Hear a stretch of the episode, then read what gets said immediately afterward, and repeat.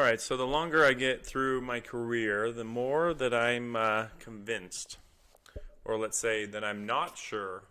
So the more I'm not sure that great strategy is really this amazing plan where you know what you're going to do and and you know the results that you're trying to drive and and then you get there.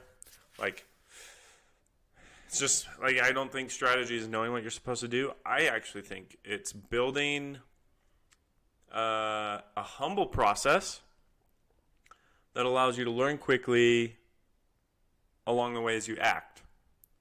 So it's a you know it's a it's a process that you've built that sets yourself up to act.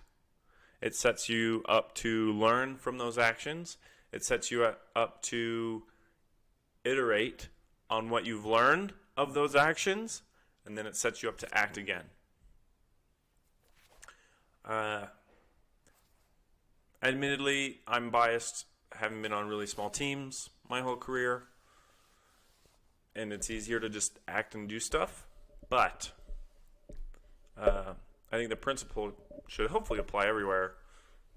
And that, to me, is a much more robust way of defining strategy. Because I've been in plenty of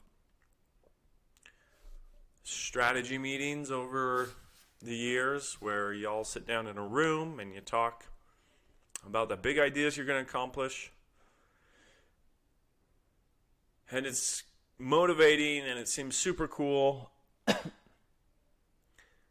but you end it and you kind of go back to your desk and you're like, okay, now what? Like, how are we going to do this?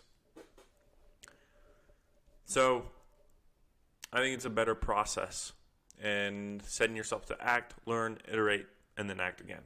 What do you think?